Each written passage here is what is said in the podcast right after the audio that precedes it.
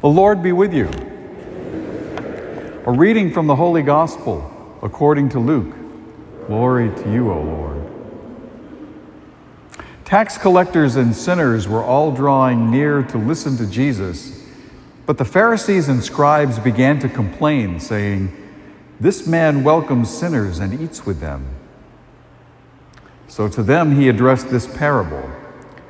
"What man among you, having 100 sheep and losing one of them, would not leave the 99 in the desert and go after the lost one until he finds it? And when he does find it, he sets it on his shoulders with great joy.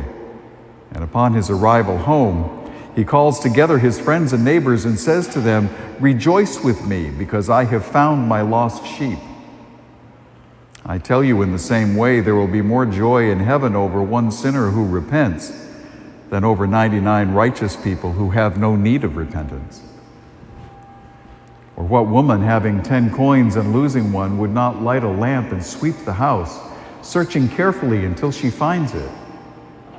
And when she does find it, she calls together her friends and neighbors and says to them, 'Rejoice with me, because I have found the coin that I lost.'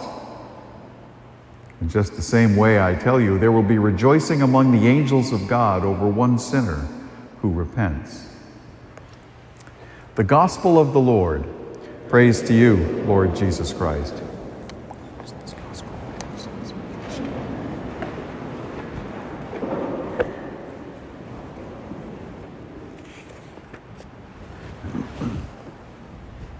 Well, good morning.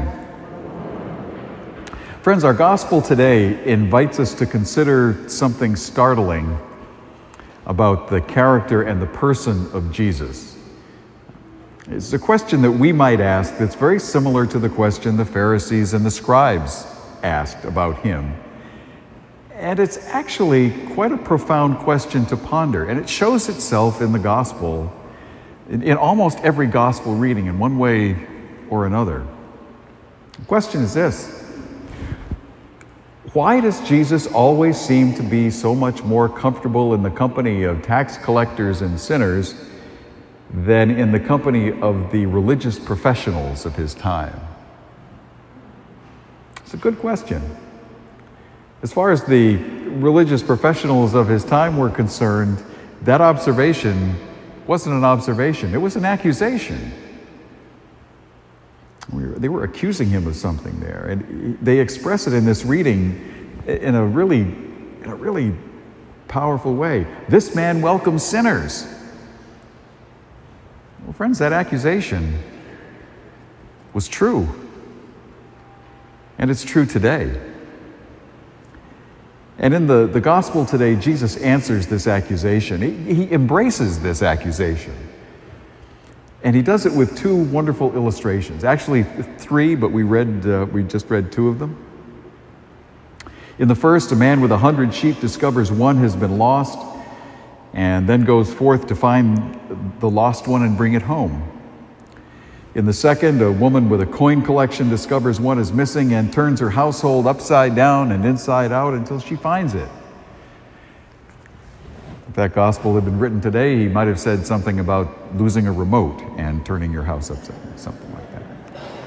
And in each illustration, the one who finds the one that is lost says, "Rejoice with me," because joy is the thing that needs to be shared, and it's a very powerful thing. You know, one of my spiritual heroes said, "Joy is the gigantic secret of the Christian," and it is. So it is that we find that Jesus is welcoming sinners because that's what he does. That's what he came to do, to seek the lost, to bring them to himself. And each of us here this morning are among those that he welcomes.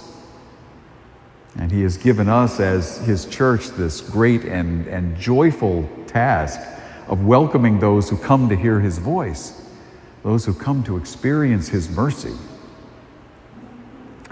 Well, the two illustrations of the operation of God's mercy that Jesus shares in this gospel have a lot of sides to them. There's a lot here. Time kind of constrains us to consider just this. In these lessons, one thing that the lost sheep and the lost coin share is that they don't know they're lost. They don't know they're lost. Friends, neither did the religious professionals to whom Jesus addressed these words. They didn't know either. The sinners that he welcomed knew. The religious professionals did not. I wonder if you've ever been lost and not realized it. I know I have. I'm old enough to remember the early days of GPS. There was no more certain a way to get lost unintentionally in those days than to follow your GPS wherever it led. And on one memorable occasion, Mary and I were in Cape Breton. GPS said there was a road right there. And so we went down that road. Well, it turns out it was a logging road. It wasn't meant for traffic like we had. And so it wasn't very long before we found that we're on this road that was pitted, lots of potholes. We couldn't get up any kind of speed. And at one point this herd of oxen, very curious oxen, came by and looked at us like, "What the heck are you doing here? You don't belong here." And eventually we wound our way out. We were a long way from where we were supposed to be, but we finally got out. It would have been really handy for somebody to come along and tap us on the shoulder and say, "Don't go that way. Don't go that way." When I was much younger, the whole path that my life was leading was in the wrong direction. And our Lord came along and intervened in just that way and rescued me, because he welcomes sinners. And he does more than welcome them. He goes out to embrace them. He goes out to find them. He sought me out. That's how God's mercy works. So this morning we're invited to consider this in the quiet and the secret place of our hearts. How can I tell if I'm lost, if I'm on a road that's taking me farther and farther away from where I need to be in my life with God? Well, the answer might be as simple as this, is answering this question.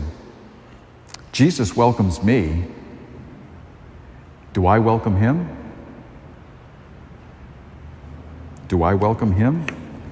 When he invites me to draw near to him, which he does every moment, it's my answer to him, "Hey, thanks, but I've got this, and really, I'm doing okay. Keep your safe distance." Or is it something more like, "Thank you, Lord, for your mercy to me. Thank you for being merciful to me, a sinner, for changing my course, for finding me, for going out and finding me, and bringing me home." Our Lord is seeking us out and welcoming us today, and we have a choice to make. We can either join the company of those who accept that invitation, or we can stand away and be kind of aloof, as the religious professionals did, the scribes, the masters of the law, in judgment of him, in judgment of those who followed him. What did they say about him? Jesus welcomes and dines with sinners. He seeks us out where we are and where you are this morning. In a few moments, he'll be dining with us again and giving us himself in order to sustain us and to bring us to himself. And with great joy, as the Pharisees and scribes said, we can say, "He welcomes sinners. He welcomes sinners and dines with them." Thank God he does. Amen? Amen.